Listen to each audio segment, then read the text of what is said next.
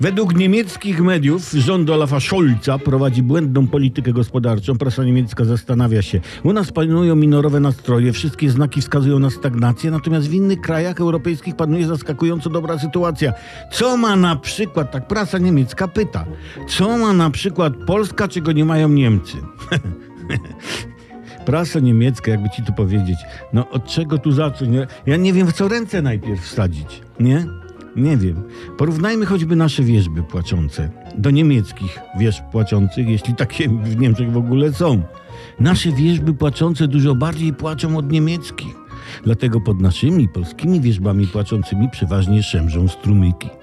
Prawda? Nie, nie mówiąc już o tym, że dzięcielina u nas mocniej pała. Albo weźmy poetów.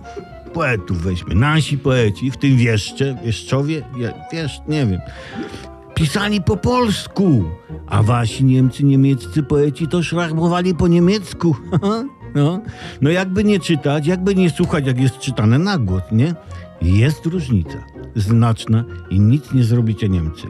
Przyjrzyjmy się tańcom. My mamy Mazura czy Krakowiaka, a wy Schublater czy Zweifecher, nie? No, ten Schlupflater, cho- choćby to po polsku uderzanie butami. No w bloku tego nie potańczysz.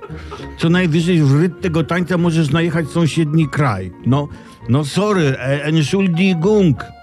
Niemcy, wy macie plany, regulaminy, systemy, a my Polacy mamy niekończącą się wyobraźnię i elastyczność w rozwiązywaniu problemu. Obydwie cechy sprawiają, że nasza Europa jest barwniejsza. To ostatnie zdanie dodałem, żeby się nie czepiały różne typy od stereotypów. Rozumiecie o co chodzi, nie?